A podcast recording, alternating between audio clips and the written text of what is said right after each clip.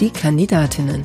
Der Audio-Fragebogen zur Bundestagswahl 2021. Mein Name ist Susanne Lang. Ich bin Journalistin und werde bis September Politikerinnen, die direkt für den Bundestag kandidieren und Lust auf das Podcast-Projekt haben, zu ihrem Engagement befragen.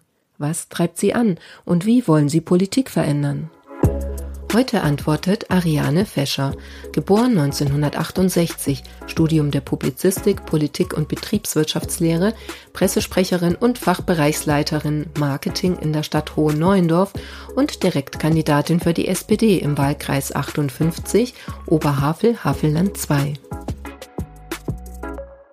Frau Fescher, wann war für Sie klar, ich möchte Abgeordnete im 20. Deutschen Bundestag werden? Das ist noch gar nicht so lange her. Das ist jetzt ein knappes Jahr her, äh, dass ich angesprochen wurde. Dann habe ich mir das überlegt und dachte so, na ja, wenn es jetzt von drei Seiten kommt, dann ist es irgendwie wohl so, dass das Leben was von mir will, dass eine Herausforderung vor der Tür steht, die, ähm, die ich angehen soll.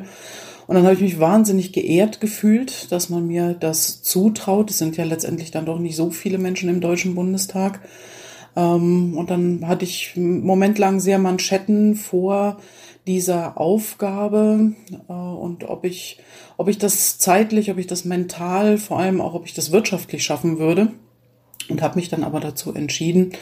Und so ein bisschen verfolgt mich das schon seit meiner Kindheit. Ich bin schon, ein, schon lange ein sehr, sehr politisch interessierter Mensch und äh, sah jetzt eben die Möglichkeit, wirklich auch was für die Welt zu bewegen, obwohl ich mich unterdessen schon damit abgefunden hatte, dass die Welt nicht von mir gerettet werden will. Aber jetzt kann ich ein kleines Rad vielleicht mitdrehen und die Chance möchte ich ergreifen. Was war die größte Hürde auf dem Weg zu Ihrer Kandidatur? Geld, tatsächlich Geld. Es ist äh, so, dass man dieses Budget äh, für einen Wahlkampf und im realistischen Rahmen liegt das, wenn man es ähm, wenn man es nicht zu intensiv betreiben will, zwischen 35 und 50.000 Euro zu erheblichen Teilen selbst generieren muss. Und äh, irgendwo anzurufen und zu sagen, Tag, ich bin die Neue, ich bin die, auf die die Welt gewartet hat und bitte gib mir mal Geld dafür, das war für mich eine Riesenhürde. Wow, und wie haben Sie das zusammenbekommen? Naja, verteilt. Also es, ein Teil kommt natürlich von der Partei, ein Teil ähm, sag mal, bekommt man dann von, von Leuten, die dann schon Abgeordnete sind, die wissen, was das für ein Weg ist und, und was dahinter steht, die unterstützen dann einen mit der Perspektive ähm, beim nächsten Mal auf Gegenseitigkeit.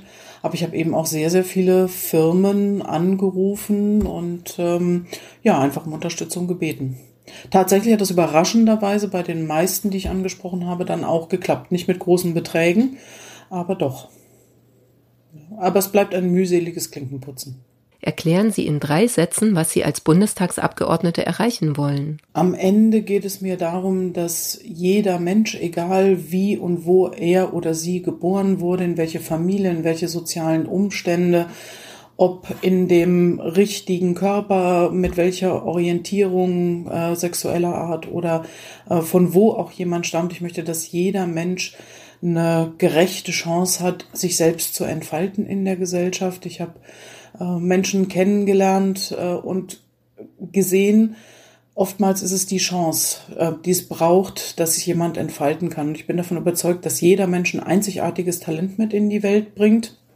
Und es muss darum gehen, dieses Talent zu entdecken, dieses Talent zu fördern und daraus dann für diesen Menschen auch eine Wertschätzung in der Gesellschaft und eine sichere ähm, sichere Einkommensquelle, damit er gut leben kann in der Gesellschaft zu generieren. Und da sind die Weichen nicht optimal gestellt. Also wir haben ein sehr ökonomisches Menschenbild, ähm, das nicht unbedingt wertschätzt für sein, für, für die Talente, die man vielleicht in der sozialen Kompetenz oder ähnliches hat, sondern wir beurteilen auch Menschen nach dem ökonomischen Wert sozusagen, nach dem Leistungsgedanken.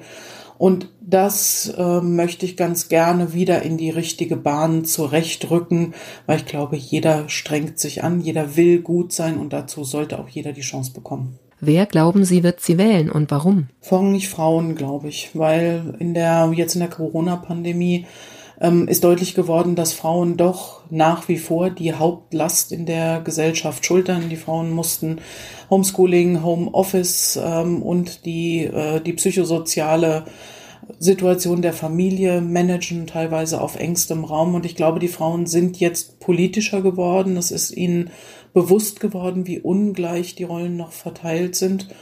Und äh, da eben, ich sag mal, diese, diese gerechte Lebensperspektive, Chancengleichheit mein Kernthema ist. Deswegen glaube ich, wenn sich viele Frauen damit identifizieren.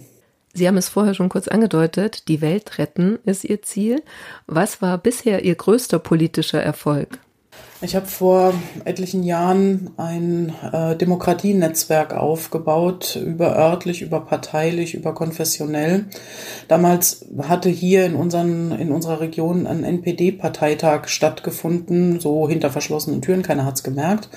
Und dann wurde ruchbar, dass doch sehr viele Kader sich angesiedelt hatten und in den Vereinen, in den Schulen, in den örtlichen Strategien so den, den guten Nachbarn gaben und da so ihr, ihr Netzwerk spannen. Und ähm, dieses Netzwerk habe ich dann in, ja, innerhalb von zwei bis drei Jahren aufgebaut und so sichtbar werden lassen. Wir haben die Zivilgesellschaft so stärken können, dass dann am Ende die meisten dieser Kader sich dann doch ähm, getrollt haben sozusagen und wir unsere demokratische lokale Demokratie zurück hatten. Und da bin ich schon ein bisschen stolz drauf.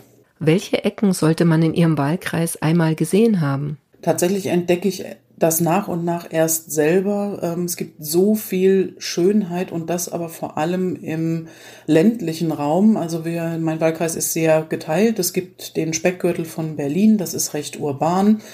Ähm, da hat man so alles an Quirligkeit, was man zum täglichen Leben braucht, aber so Beschaulichkeit, Zusammenhalt, wunderschöne Landschaft, ähm, das ist was, was ich eher in den ländlichen Regionen entdecke. Und so mein ganz persönlicher Geheimtipp geworden ist, glaube ich, Ketzin im östlichen Havelland. Das, es gibt da sehr viel Wasser und ähm, eine ganz schöne Struktur. In, in Ketzin habe ich mich wirklich verliebt. Was nervt Sie in Ihrem Wahlkreis am meisten? Die Strecken, die Fläche. Also es ist wahnsinnig ähm, groß. Man ist viele, viele Kilometer unterwegs. Wenn man alle Regionen kennenlernen, mit vielen Menschen sprechen möchte, dann verbringt man viel Zeit auf der Straße. Das nervt mich. Wenn Sie noch einmal jemand danach fragt, wie Sie das Mandat mit dem Privatleben vereinbaren wollen, dann? Tatsächlich hat mich das noch niemand gefragt. Ähm, aber es ist so, dass glaube ich, so ein Mandat mehr sein muss als ein Beruf. Den kann man nicht abends ähm, an der Stechuhr abhängen, sondern das ist schon ein Stück weit eine Berufung, die dann, wo dann auch ähm, die Tätigkeit und das Privatleben ein Stück weit miteinander verschmelzen. Außerdem rede ich da wie, wie ein Blinder über Farben. Ich weiß es noch nicht. Ich muss das wirklich auf mich zukommen lassen. Ob auf Twitter oder am Wahlkampfstand, was war das Dümmste, das Sie im Zusammenhang mit Ihrem politischen Engagement bisher gehört haben? Das ist diese pauschale und meist recht wütende Aussage, die leider nicht selten kommt. Ich bin fertig mit der Politik. Mit der Politik will ich nichts mehr zu tun haben. Was ich völlig irrational finde, weil ähm, alles, was wir tun, ist letztlich politisch und ähm, Politik gestaltet auch das Lebensumfeld dieser Menschen und ähm, letztendlich trete ich an, um eben die, die enttäuscht sind, auch mit zu vertreten und ihnen einen guten Lebensrahmen zu bieten. Das finde ich teilweise echt ein bisschen, ja, empörend, will ich jetzt mal sagen. Ähm, aber trotzdem, ich lasse mich davon nicht abschrecken. Ich tue es trotzdem. Was sagen Sie den Leuten dann? Kommen Sie mit denen überhaupt ins Gespräch?